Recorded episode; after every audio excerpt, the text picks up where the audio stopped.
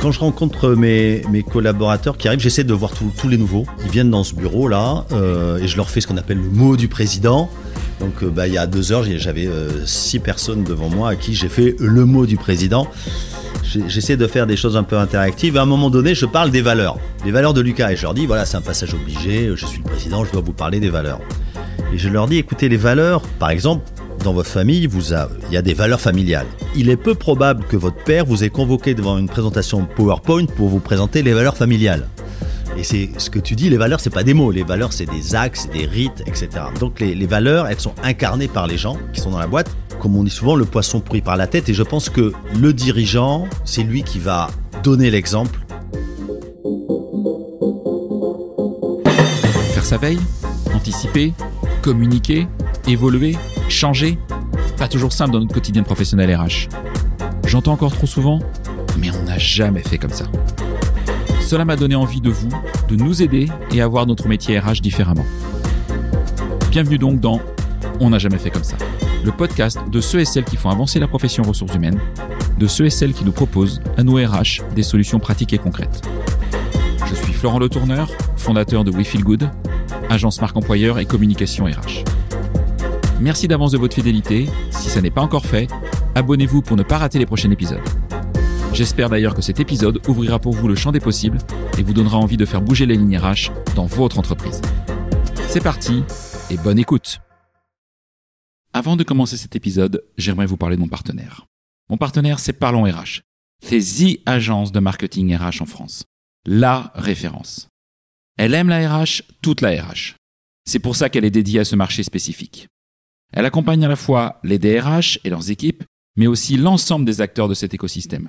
Les éditeurs de solutions RH, les organismes de formation, les cabinets de conseil en RH, les agences d'emploi et de recrutement, et bien sûr les startups RH. Ces experts vous conseillent en content marketing, en social media et en web marketing. Avec Parlons RH, vous créez une vraie différence RH sur votre marché. Bonjour à toutes et à tous et aujourd'hui je suis ravi d'être avec Gilles Sadger, fondateur, créateur, dirigeant de Lucas, qui nous fait le plaisir de nous accueillir dans ces nouveaux locaux à Paris, à quelques dizaines de mètres, quelques centaines de mètres de Station F. Ça fait combien de temps Gilles que vous êtes dans ces, dans ces nouveaux locaux? Une semaine. Ah ouais, une semaine. Donc c'est vraiment une primeur d'avoir d'avoir, euh, d'avoir euh, cet, cet accès à ces superbes locaux extrêmement modernes, extrêmement fonctionnels pour une équipe. Je suis hyper heureux, sincèrement, de t'interviewer par d'abord un, je suis client de ta solution depuis 7 ans, donc euh, je connais Lucas, mais en tant qu'utilisateur. Et puis j'ai eu le plaisir de te connaître assez récemment euh, grâce à un événement nantais organisé par euh, Inspire Media et par mon ami Laurent Broy.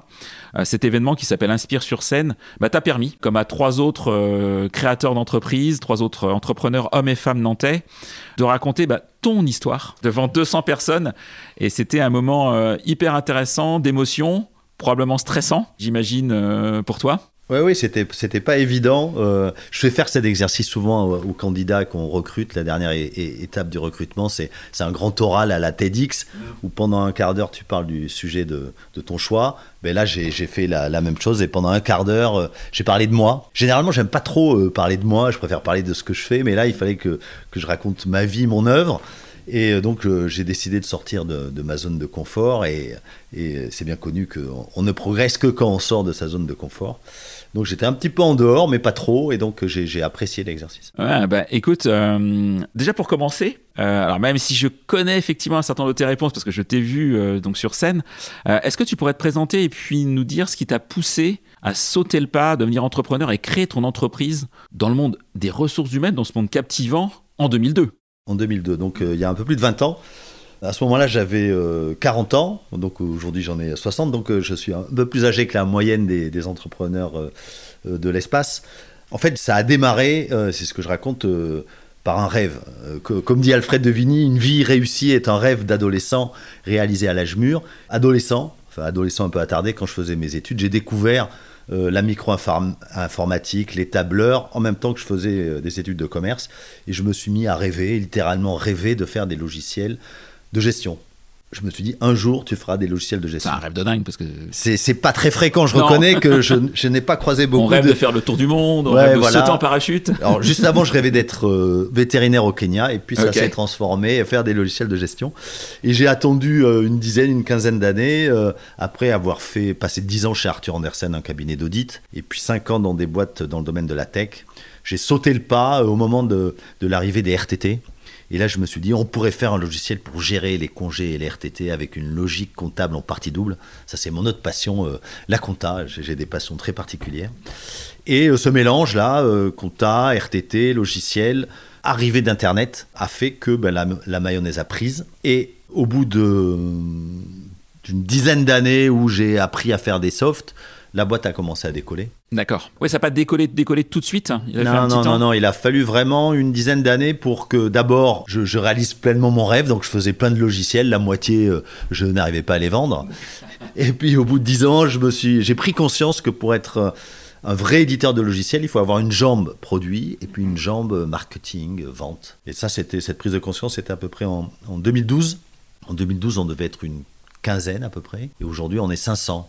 Donc 10 ans pour passer de 1, de 1 à 15 et 10 ans pour passer de 15 à 500. Donc tu vois le Avec une véritable explosion là. donc ouais, voilà, et depuis quelques années, ça a vraiment euh, explosé et en particulier depuis un an et demi où euh, on a fait une levée de fonds qui a permis euh, de mettre encore plus d'essence dans le moteur et euh, donc d'aller encore plus C'était indispensable cette levée de fonds? Parce que tu avais grandi du coup quelque part euh, sur tes fonds propres et sur, j'imagine, les, les- bah, les- le commercial, c'est-à-dire les ventes des clients qui ont financé Tout la à fait. J'étais donc bootstrappé pendant 20 ans, donc c'était pas du tout euh, indispensable, sauf que quand tu es en première division et que tu as envie de vraiment jouer la tête du championnat, il faut que ton budget soit à la hauteur du budget des autres équipes. Et là, les autres équipes, en, l'occurrence mes concurrents, avaient levé énormément d'argent. euh, C'était en 2021. Et donc, euh, l'o- l'occasion était bonne. Les valorisations étaient très élevées. Donc, j'ai pu euh, lever de l'argent sans que ce qu'on appelle la dilution soit trop élevée. Oui, donc, donc j'ai fait une bonne affaire. Et donc, j'ai récupéré euh, plusieurs millions dans les caisses de Lucas euh, pour euh, recruter et, et faire des nouveaux softs, pour euh, toujours réaliser mon rêve euh, d'adolescent. Ok, euh, extrêmement, euh, extrêmement clair. Et, et du coup, euh, là, en 20 ans, j'ai envie de te poser une question. Quelle est peut-être la, la chose la plus folle, la plus drôle qui te soit arrivée depuis la création de l'entreprise? La plus originale, peut-être La plus originale. En 20 ans, il s'en est passé des Il se choses. passe plein de choses dans une entreprise et on sait que la vie n'est pas linéaire. Ouais, ouais, des succès, des échecs. Écoute, il y a peut-être, peut-être le- le- l'événement le, plus symbolique, c'est, il s'est passé il y, a, il y a peu de temps, en fait, il y a deux mois. C'est j'ai été invité à l'Élysée à l'occasion de la nomination de Lucas au FT 120. Et donc, euh, on est nommé le vendredi, on apprend la nomination le vendredi matin. Le vendredi soir, on reçoit un mail qui nous invite. Quand je dis nous, c'est tous les patrons des, des boîtes D'accord, FT ok, 120 d'accord. à l'Élysée pour le lundi suivant. Donc, un, un préavis euh, assez, assez court. Faut être efficace là. Mais je pense que tout le monde a, a répondu présent. En tout cas, moi, j'ai répondu présent. Euh, et j'avais pas imaginé à quel point ça, ça marque les gens. Mais Gilles est invité à l'Élysée, euh, dans ma famille, auprès de mes collaborateurs. Ouais. Et euh, donc, j'ai été avec euh, un de mes deux directeurs généraux. Et je me revois encore, tous les deux, dans la cour de l'Élysée. Ça, ça fait quelque chose, quoi. C'est, c'est, ça fait plaisir. Donc, Ouais. c'est, pas, fou- c'est pas fou, mais moi, ça m'a, ça m'a marqué. Et Je pense que c'est important, surtout que tu es un entrepreneur français, que tes emplois sont en France. Exactement. Et oui, oui, je as me créé aussi des richesses en France, donc euh, c'est pas neutre. hein. Oui, oui, je, je- je- le, le fait que le président euh, t'invite au nom de la nation, euh, voilà, ça, ça, ça a du poids, quoi. Tu, tu, tu vas pas là euh, n'importe comment, quoi. Ouais, ça j'ai vu, ça je veux bien croire. J'ai jamais eu ce plaisir. euh, peut-être que peut-être un jour, hein. on verra. Bon après c'est Emmanuel si tu m'entends, mais je, je suis pas, je suis pas certain.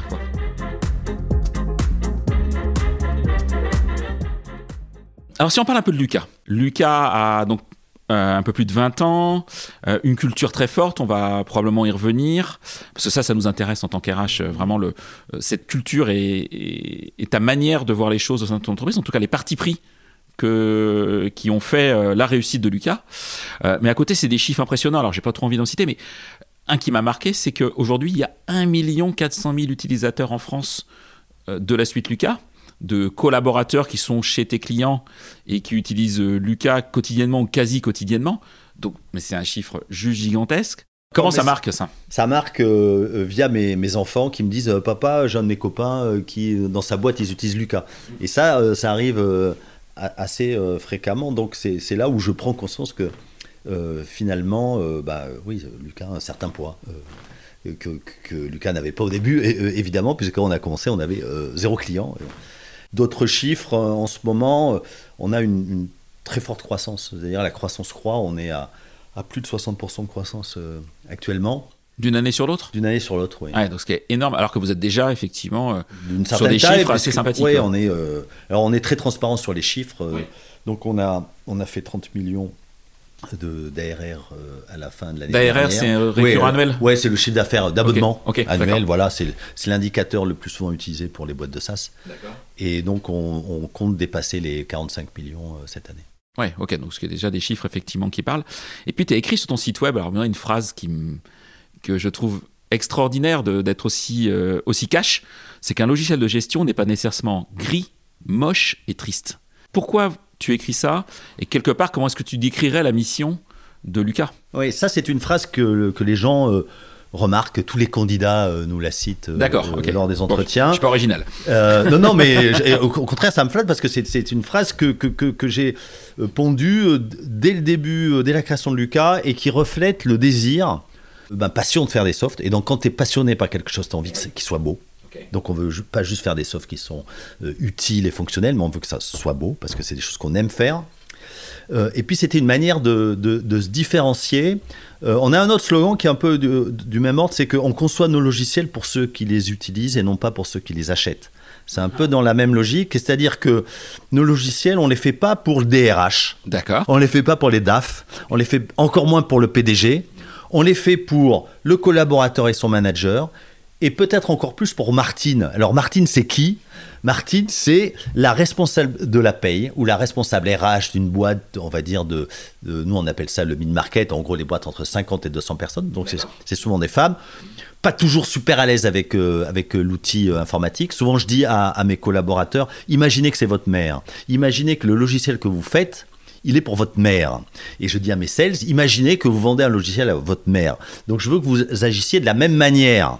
Euh, c'est dans son intérêt. Et ça, ça permet d'aligner les gens. Tout, tout le monde a envie que, que sa mère euh, euh, aille bien. Parce que, et moi, le fait que Martine aille bien, ça fait que le soir, quand elle rentre à la maison, elle est sympa avec son mari. Et comme ça, ça rend le monde meilleur. Donc c'est un peu comme ça que j'essaie que Lucas, à sa modeste échelle, rende le monde meilleur. D'accord. Voilà, donc ça c'est ça c'est la vision globale, faire des softs qui améliorent le quotidien des utilisateurs. Ok.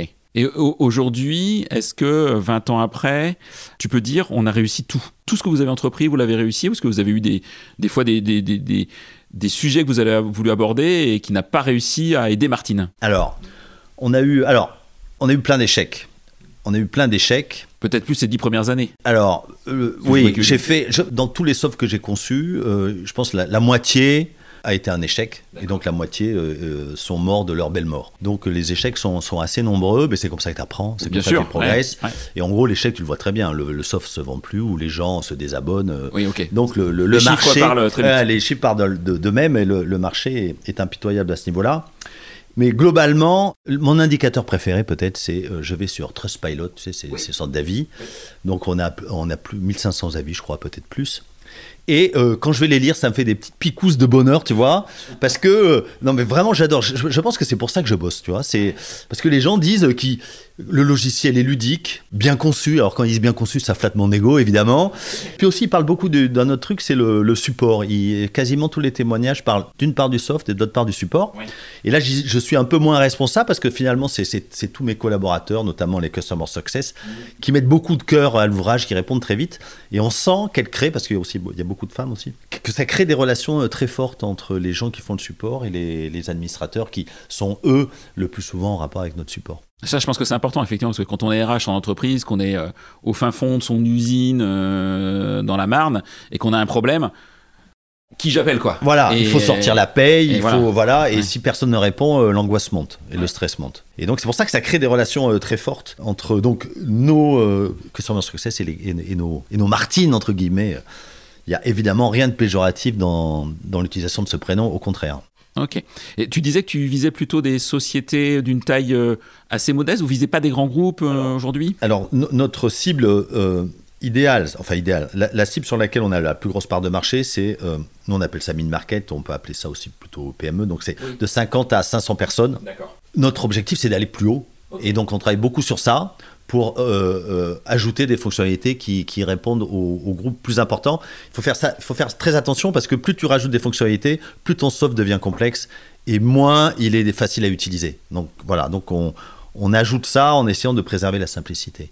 Et les, grosses boîtes y viennent parce qu'elles sont souvent habituées à ce qu'on leur dise oui. Parce qu'elles ont déjà des logiciels. Elles ont déjà des logiciels qui font papa maman. Elles ont l'habitude que ces gros éditeurs on leur dise souvent oui, fassent des adaptations spécifiques. Et en même temps, euh, ces grosses boîtes réclament la simplicité. À un moment donné, il faut les mettre face à leurs contradictions et leur dire écoutez, vous pouvez pas avoir le beurre et l'argent du beurre. Soit vous voulez que ça soit simple, il faut faire quelques compromis sur les fonctionnalités. Et c'est un discours qui commence à passer. Ok, extrêmement clair comme je te le disais, bah, Lucas a un peu plus de 20 ans et une culture très forte. Et en tout cas, ou tout du moins, toi, je l'espère, qui reste, parce que 20 ans, c'est beaucoup, qui a été inculqué forcément par toi, tu en étais le fondateur, et qui reste et qui se transmet.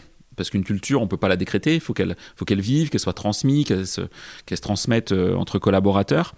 Euh, est-ce que tu peux nous expliquer sur ce sujet de la culture, moi ça m'intéresse et ça intéresse euh, les auditeurs RH parce que c'est un vrai sujet aujourd'hui.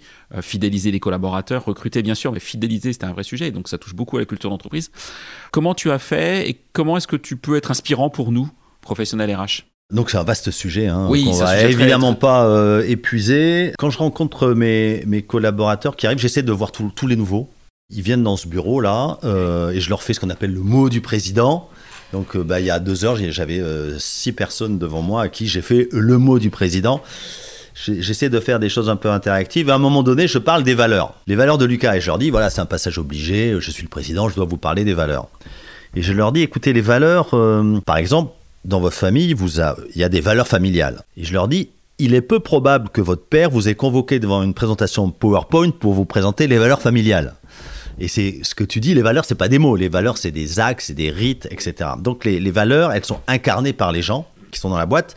Comme on dit souvent, le poisson pourri par la tête. Et je pense que le dirigeant, c'est lui qui va donner l'exemple et qui va faire descendre les valeurs. Et donc, moi, j'essaye de gérer les gens comme moi, j'ai aimé être géré le principe que j'adopte euh, peut-être qui me guide le plus, c'est prends les gens pour des adultes et ils se comporteront comme des adultes. Si tu les prends comme des enfants, ils se comporteront comme des enfants. Concrètement, comment ça se alors, concrètement, euh, matérialise Alors, je vais prendre deux exemples. Par exemple, le matin, quand j'arrive, souvent, euh, je trouve que les locaux sont un peu vides. Je trouve parfois que les pauses sont un peu longues.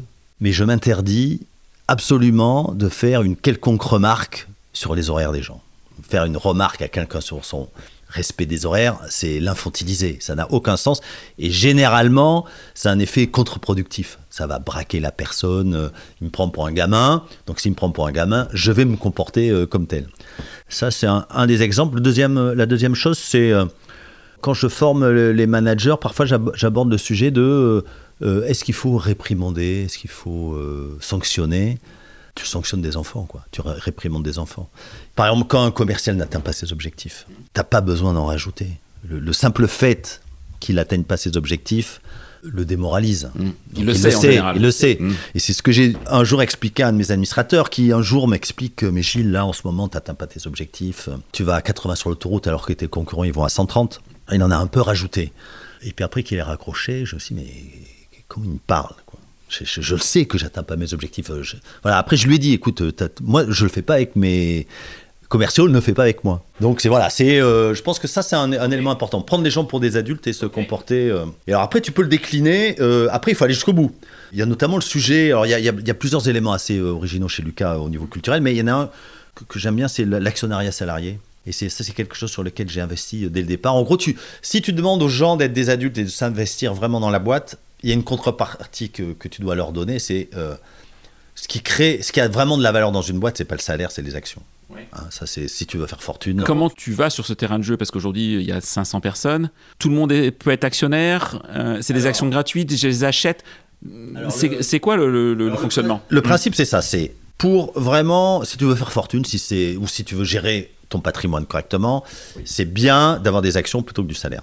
Mais la contrepartie, c'est des actions, c'est le risque le fait d'avoir un, revenu important, c'est euh, d'autant plus important que le risque est important.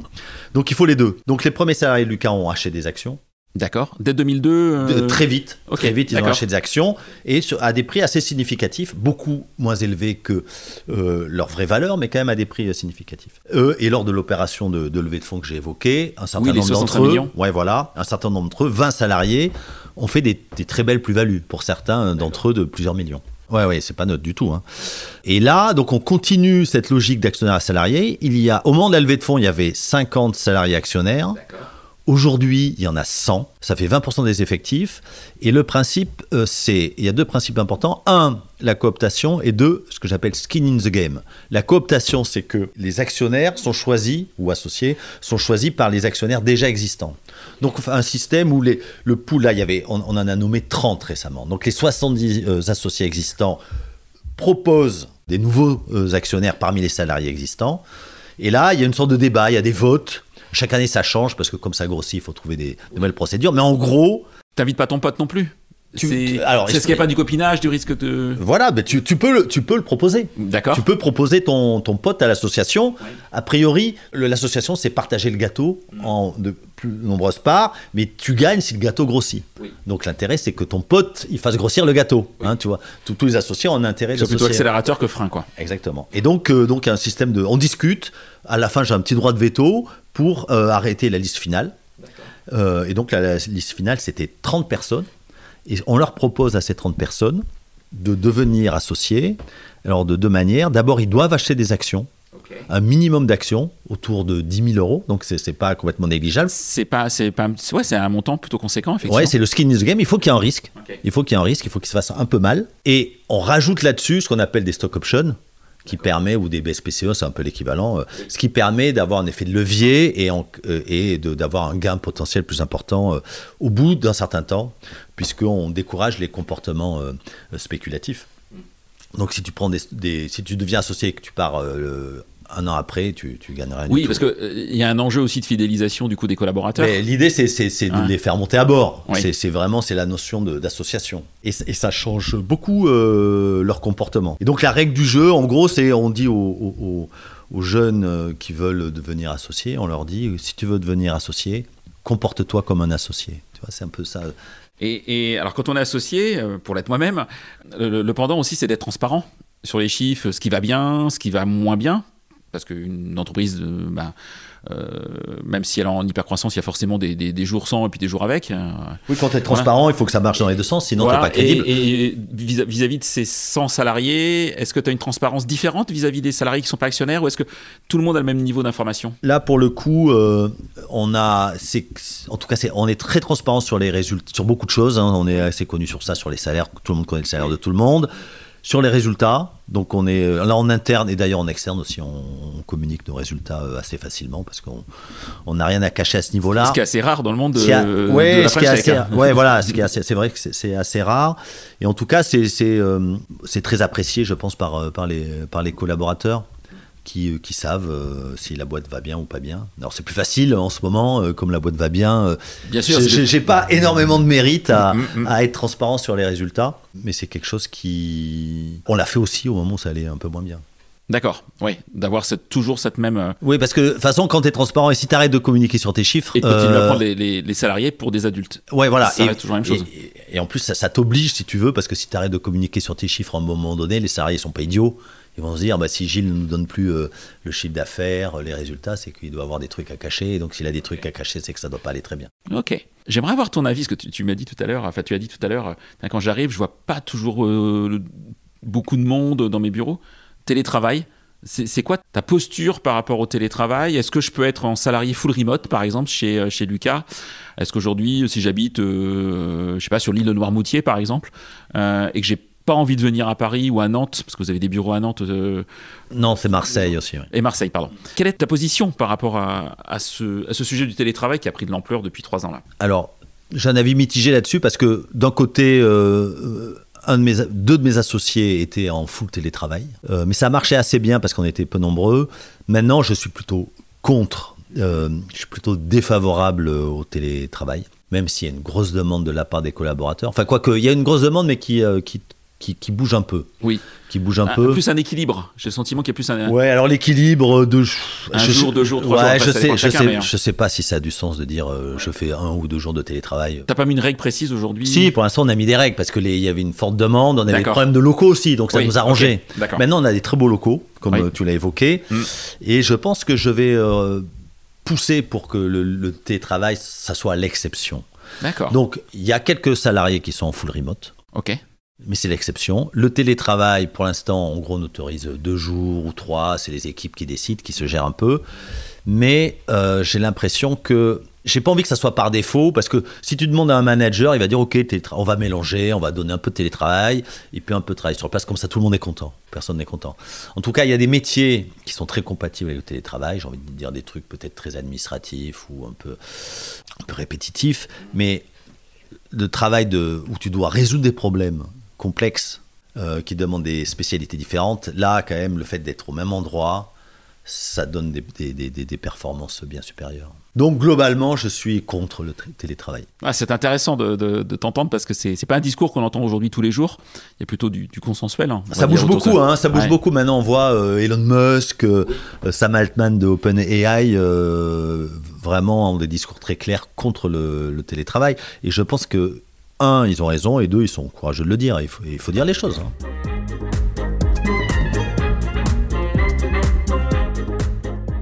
Et si je viens te, te- chercher sur un autre sujet, alors, nouveau sujet euh, qui prend de l'ampleur, la semaine de 4 jours.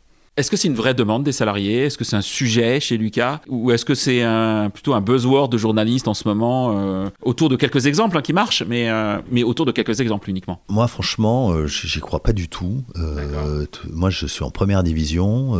il faut se battre contre les, les types qui sont aussi en, qui veulent être à la tête du championnat, eux aussi. Je veux dire, c'est pas en travaillant moins qu'on va réussir à les battre. hein. Je, je pense pas. Alors, on dit oui, mais si tu travailles sur 4 jours, tu es plus productif. Je sais pas. Euh, je, je suis pas convaincu de ça. Alors après, qu'il y a des, il y a certaines boîtes dans lesquelles ça marche. hein, euh, certains sont, sont, sont, sont connus, hein, pour ne pas citer Welcome to the Jungle. Par exemple, ouais.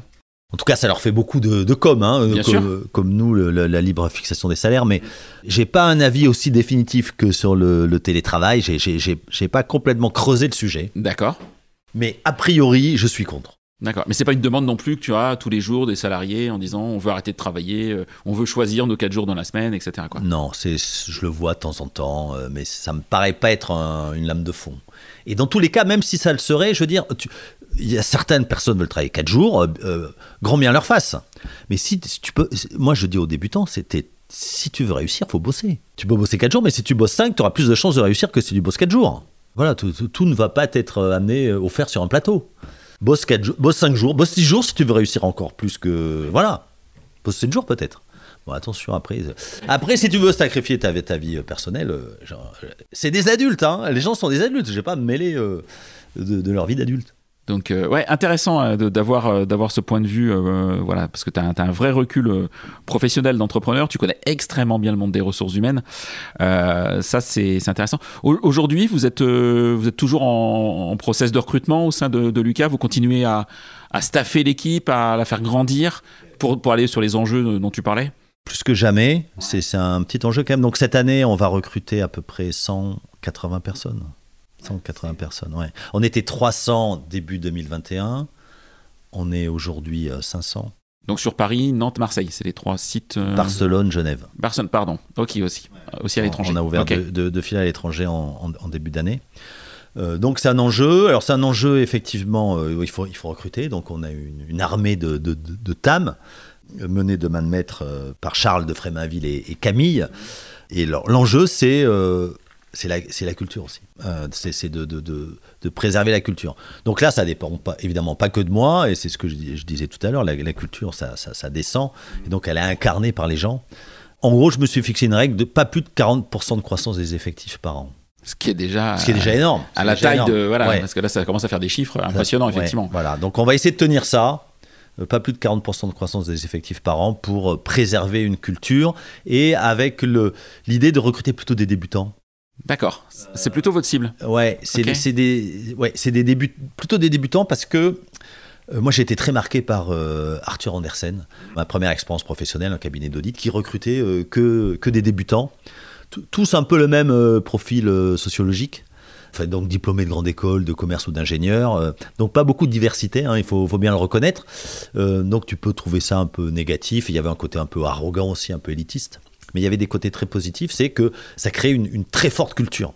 Quand les gens se ressemblent, c'est un peu, un peu comme une ruche. Il, se passe quelque chose. hein. Il, y a, un phénomène qui se produit. Et donc, ils vont boire des coups ensemble, ils vont en vacances ensemble, ils parlent des mêmes sujets. Et donc, j'y vois beaucoup de beaucoup d'intérêt. Et puis, euh, tu peux avoir des, des gros potentiels, et c'est ce qu'on essaie de recruter, qui seront les cadres de demain. Et qui connaîtront bien la boîte.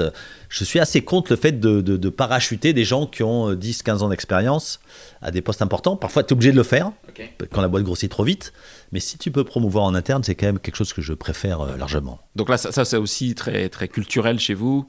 Euh, Oui, c'est très inspiré de ces cabinets d'audit et de conseil anglo-saxons où euh, c'est promotion interne et tu fais monter les gens. Et Donc, tu passes pas ton temps à passer des annonces, je cherche un manager de manager. Non. Normalement, il est déjà ici. voilà, en fait. et ça, et ça te permet d'avoir des, ça te permet d'avoir des, des car- des parcours de carrière qui sont incarnés. euh, et donc le débutant, il voit bien que la personne qui a 50 plus que lui, elle est à, à ce niveau-là. Et donc ça, c'est Donc c'est évidemment- possible. C'est possible, c'est motivant. Oui. Et comme en plus, tu as une transparence sur les salaires, tu vois combien tu vas gagner. euh, Et en plus, il est devenu associé. Voilà, donc euh, ça, ça permet de, de- ouais, de, de créer quelque chose de positif. J'ai pas trop envie de parler de recrutement, mais plus d'intégration. Comment est-ce que tu réussis, ou enfin tes équipes, euh, à intégrer euh, 100, 150, 200 personnes euh, en une année civile? Alors, à la, à la fin du, du mot du président, je les vois généralement au bout de un ou deux mois de, de- de présence chez Lucas et je leur demande ce qui les a marqués. Et là, ce matin, ils- quasiment tous, ils ont parlé du, du- du parcours de onboarding qui est très industrialisé. Alors, parfois un peu scolaire, mais très dense, avec formation sur tous les softs, rencontre de personnes. C'est c'est très cadré, très orienté pour les débutants. Que tu, que tu prends en main. Alors, pour les gens un peu plus expérimentés, parce qu'on ne recrute pas que des débutants, ça peut paraître un peu scolaire, mais euh, ça permet euh, de prendre les gens en main, si tu veux. Ils ne sont pas euh, parachutés sur un bureau avec un poste, débrouille-toi. Et donc, ça, ça demande une, une- grosse organisation. Logistique, et un minimum une- d'organisation. Ouais. Voilà. Alors, on a un soft qui, qui permet de faire ça, voilà. Mais on a aussi beaucoup de monde. euh, pour, euh, pour, mettre, pour orchestrer, euh, orchestrer ça avec des étapes obligées, comme euh, le rapport d'étonnement, comme un point avec. Ils ont, chacun, ils ont un parrain qui est nommé. Ils ont un point d'étape avec le RH pour savoir si tout se passe bien. Enfin voilà, c'est- très cadré. C'est pas trop grâce à moi ça finalement, parce que moi je suis pas très organisé, mais j'ai deux DG, c'est des machines, Guillaume et Damien, et qui sont vraiment qui arrivent à faire tourner euh, la boutique euh, comme une horloge. Ok. Du coup, vous, êtes, vous avez le label Happy at Work là, depuis 4 ans. Ça vous apporte quoi? Ça t'apporte quoi? Alors, Happy at Work, euh, bon, bah, au, début, c'est assez euh, nouveau, donc les gens apprécient, ils répondent. Ils sont, ils sont un peu étonnés de voir que quand ils mettent trop souvent 5 étoiles sur 5, euh, le soft leur demande de mettre moins. Bon, d'accord, pourquoi pas? Ça permet d'être dans un classement, de se comparer, de faire un peu d'événements. Mais après, bon, euh, au bout de 3-4 ans, tu, tu te lasses. Tu te lasses. Et on a vu plus d'effets là récemment euh, à l'occasion du FT 120 que j'évoquais tout à l'heure. Donc on a un petit peu communiqué autour Le de French ça. Tech 120. Ouais, voilà, euh, French Tech 120. Donc, on est parmi les 120 boîtes de tech. Euh, tu as le Next 40 et le French Tech 120. Et ça, en fait, euh, on s'est rendu compte sur les forums que les gens qui viennent d'être recrutés ou qui sont chez Lucas mettent entre parenthèses euh, FT 120. Donc, ça, ça, ça joue euh, forcément sur, sur la marque employeur. On a vu une augmentation importante des candidatures euh, spontanées. D'accord. Donc, euh, ça, c'est vraiment euh, quelque chose de, de- très positif en termes de recrutement. hein.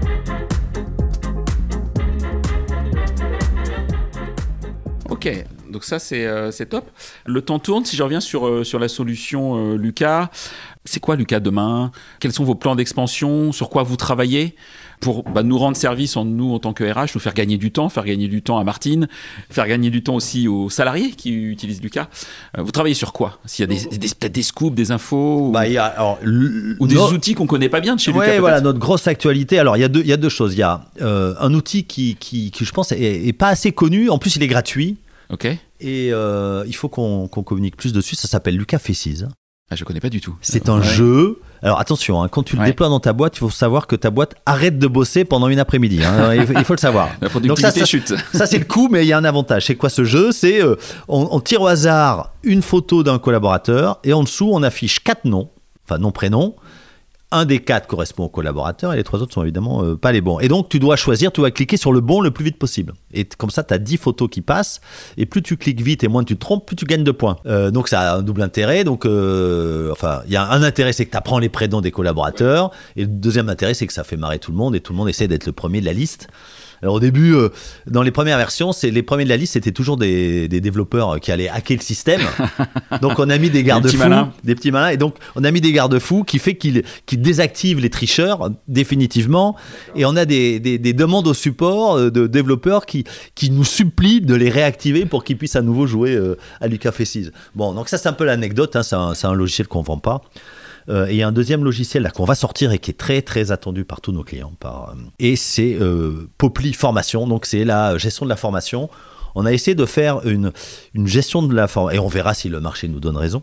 C'est plus pour Martine, la responsable formation, ou là c'est pour les, alors, les salariés formés? C'est plutôt, alors c'est ce qu'on appelle un, un, TMS, Training Management System. C'est pas un outil de e-learning, c'est un outil qui permet de gérer les aspects administratifs, mais orienté euh, collaborateurs et managers. L'idée c'est de, de que ça soit plus facile de demander des formations et de suivre les formations quand on est collaborateur. Donc vous pouvez faire vos demandes de formation, vos, historiques des formations suivies, on vous propose des formations. Donc c'est pour le collaborateur, pour le manager et pour Martine qui est responsable de formation pour suivre la consommation de son budget formation. Donc on a essayé de, de, de garder la Lucas Touch et de rendre ça simple parce qu'on s'est rendu compte que la plupart des offres sur le marché étaient très orientées gestion administrative euh, du problème et avait des interfaces, on va dire, pas toujours euh, idéales en termes d'ergonomie. Ok. Tu, tu, tu, disais tout à l'heure, je rebondis sur Barcelone et Genève. Donc vous êtes présent en Espagne et en Suisse. Moi, si je suis RH dans mon entreprise et que j'ai des salariés ou des sites à l'étranger, on peut déployer Lucas? Bien sûr, on est, on est présent dans 130 pays. Ah oui, via okay. nos clients. D'accord. Via okay. nos clients, puisqu'on parle, le soft, il parle de, de, dernière nouvelle, je crois que c'était 8 langues. Okay. Euh, et donc nos clients, ils ont des filiales dans 130 pays. D'accord, c'est pas c'est pas réservé au marché franco-français non, non, pas, avec pas ses spécificités, etc. Même si on est encore un peu trop franco-français à mon goût, -hmm. euh, le soft est très adapté. Euh, on a énormément de clients en Europe, aux États-Unis, en fait dans tous les pays du monde, hein, avec 130 euh, pays clients. Et, et maintenant, quand je parle de l'Espagne évidemment et de, et de, la Suisse, c'est on a des filiales là-bas qui vendent directement sur place. D'accord. Là, des clients locaux. Là, il y a la conquête, on va dire, euh, européenne de, de, de, marché. Une expansion internationale. Ok, donc euh, ok, extrêmement clair.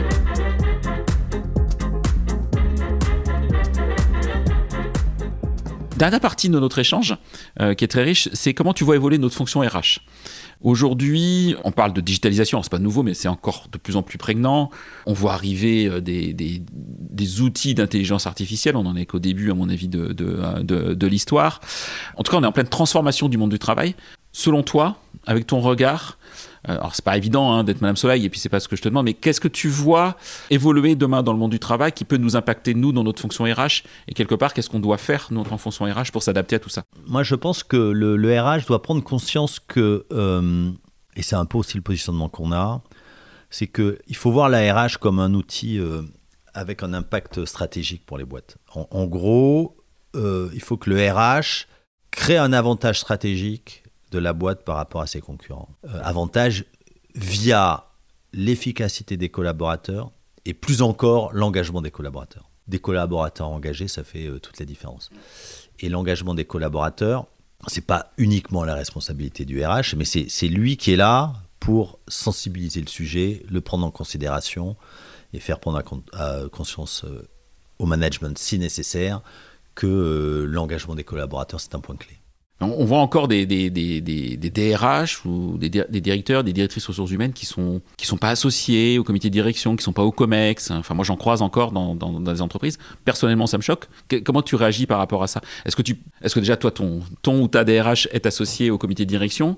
Est-ce que tu penses que c'est indispensable aujourd'hui que le, le boss de la RH soit soit proche du dirigeant quelque part? C'est essentiel, surtout quand tu te projettes dans, le futur. Hein. C'est les gens que tu recrutes aujourd'hui qui vont être les cadres de demain et les, dirigeants d'après-demain.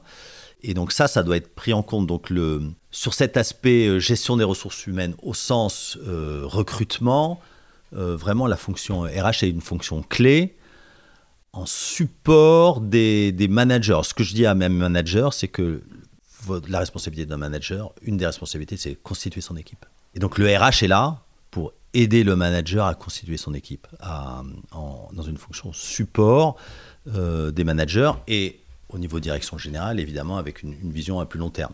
Ok. Sur les managers, euh, si on zoome sur les managers, pareil, comment est-ce que tu vois leur fonction évoluer? Parce qu'en 20 ans, elle a, elle bougé. Ce rôle, on va dire, dans l'entreprise a bougé. Il a pris de l'ampleur. C'est pas un rôle facile parce que bah, il y a beaucoup de beaucoup de d'interactions euh, euh, des collaborateurs, de, ses propres managers quand on est manager, du dirigeant, de toi, Gilles, euh, etc. Comment comment est-ce que toi tu soutiens tes managers? Comment est-ce que tu les vois grandir demain? Alors je ne sais pas si la fonction a évolué. ce que je dis à mes managers, là, quand je, quand, quand je rencontre les nouveaux managers, je, leur, je, les fais réfléchir sur qu'est-ce qui définit un manager. Et en fait, je l'ai compris qu'il y a assez peu de temps, moi, ce que c'était vraiment un manager. Un manager, c'est quelqu'un à qui tu confies une tâche qu'il ne peut pas matériellement réaliser tout seul. Tu dois sortir un nouveau logiciel, tu dois faire 10 millions d'euros de booking dans l'année. Il ne peut pas le faire tout seul. Donc il a une équipe pour faire ça, qui le fait à sa place. Et donc il devient responsable du travail de ses, de, de ses collaborateurs. C'est ça ce que c'est un manager. Et pour moi, ça, ça change pas. Ça, ça n'a pas changé. C'est quelqu'un qui est responsable du travail d'autrui, en fait. Donc tu leur fais prendre conscience de ça. Et le- la deuxième chose, c'est tu souvent, tu sais, tu as des, des, des, des types qui sont experts, techniciens, qui disent mais moi je veux pas devenir manager. Et eux, tu leur dis mais attends, à un moment donné, ce, le- ce que tu dois faire, tu peux pas le faire tout seul. Donc il faut bien quelqu'un qui, qui coordonne. Et qui mieux que toi peut faire ce travail de coordination? Et c'est souvent comme ça que les techniciens sont les meilleurs managers. Alors il y a certains, ils le feront jamais parce qu'ils veulent pas être responsables du travail d'autrui. Mais ceux qui ont d'abord comme priorité le, résultat final, alors ils disent si moi je veux à ce résultat-là, il faut que je sois responsable du travail d'autrui et donc je vais devenir manager. Et donc ça, je pense que ça, cette, vision du, management, ça n'a pas changé. Et ensuite, quand tu leur dis, euh, alors est-ce que vous pensez que la bienveillance est une qualité managériale? Tu décales le sujet. En fait, euh, euh, la, la bienveillance, c'est pas une qualité managériale, c'est une qualité humaine. Et tu attends des gens qui soient humains. Donc la bienveillance, c'est un, c'est un- un- un prérequis. Voilà. C'est pas réservé aux managers. Non, c'est pas réservé au manager. Voilà. Et le manager, on s'en fout qu'il soit bienveillant ou pas. Moi, je dis, je m'en fous que vous soyez bienveillant ou pas. Vous avez des objectifs. Vous devez les atteindre dans la durée. Donc euh, après, vous managez comme vous voulez. Vous c'est pas mon, à la limite, c'est pas mon sujet. Je peux vous donner des conseils, mais c'est pas mon sujet. Vous devez atteindre vos objectifs. Et ça, je pense que c'est un message important pour les managers. Et à l'arrivée, les équipes apprécient ça aussi, parce que est-ce qu'une équipe va préférer être avec un manager bienveillant ou avec un manager qui atteint ses objectifs? Voilà, hein, finalement. Euh, ben, je crois que tu préfères être avec un manager qui est un winner. C'est- intéressant parce que euh, moi, en tant que dirigeant d'entreprise, euh, j'ai eu des fois des débats avec des collaborateurs qui me disaient Mais tu, recrutes, tu le recrutes pas, il est, il est sympa. Mais ça, c'est chouette que ce soit sympa. Mais il faut qu'il soit sympa et compétent. Parce que juste sympa, à un moment, c'est problématique dans, dans, une entreprise. quoi. Ça suffit pas. Ça suffit pas. Ok. Merci beaucoup. Est-ce qu'il y a une question que je t'ai pas posée et, que tu aurais aimé que je te pose Ou un sujet que j'ai pas abordé, que tu aurais aimé que j'aborde? Écoute, euh, on peut parler peut-être. tu, tu, tu, tu, tu pourrais me demander quel est, qu'est-ce que je conseille en, en matière d'outils RH ou de boîte RH Toi qui connais euh, effectivement forcément pas mal de choses, est-ce que dans ma. Alors qui évidemment n'est pas le cas, un outil RH qui peut être un logiciel SaaS ou pas forcément, mais qui, qui, toi tu trouves vraiment aujourd'hui pertinent euh, dans son approche pour aider un professionnel RH dans son quotidien et le faire, euh, le faire grandir, le- être plus productif Alors, c'est pas un outil là, ce que j'ai en tête, c'est une, euh, c'est une boîte qui s'appelle Ignition Programme. D'accord Ils font à la fois un peu de recrutement, On, bo- on bosse un peu avec eux en recrutement, mais on bosse aussi surtout avec eux en, en animation. Euh, par exemple, j'ai fait un team building avec mon codir euh, récemment. Ils l'animent assez bien. Ils permettent, ils font des formations sur la, la, la gestion euh, non conflictuelle. J'ai parfois besoin de, de ce genre de conseils et ils sont, euh, ils sont, ils sont très bons là-dessus. D'accord. C'est une entreprise parisienne, euh, provinciale? La communication non violente, c'est ça le terme. Oui, c'est une entreprise euh, parisienne et à la tête de cette boîte, il y a Caroline Payou qui a créé un club qui s'appelle le club Bootstrap, qui est le club d'entrepreneurs de boîtes qui sont bootstrappés. Donc Lucas, euh, quand j'ai adhéré à ce club, on était encore euh, bootstrappés. Et donc, euh, comme je n'ai levé des fonds qu'au bout de, de 20 ans, ils, ils m'ont gardé dans le club. Ok. Bah, merci beaucoup, euh, Gilles. C'est extrêmement riche. Euh, merci aussi pour ta transparence sur, euh, sur tes convictions et sur, sur Lucas. Si si j'ai envie de te contacter, comment est-ce que je peux le faire? Est-ce que je peux le faire facilement? Oui, mais par mail, hein, g7g at lucas.fr, lu2ca.fr. Tout simplement. Tout le monde peut me contacter et généralement je réponds. Ok. Un grand merci Gilles, un Merci, grand merci Florent. une fois. Et puis euh, je te dis à bientôt, prends soin de toi et euh, merci à tous et à toutes pour, euh, pour votre écoute. Merci Florent. C'est terminé pour ce bel épisode. Merci de l'avoir suivi en entier. Pour ne pas rater le prochain, d'ailleurs je prépare plein de chouettes entretiens pour ces prochaines semaines, abonnez-vous à On n'a jamais fait comme ça. C'est le bouton Sweep sur Apple Podcast ou s'abonner simplement sur Spotify. N'hésitez pas également à mettre 5 étoiles si vous avez apprécié ce podcast et à me contacter via LinkedIn pour tout commentaire ou toute suggestion d'invité. À bientôt!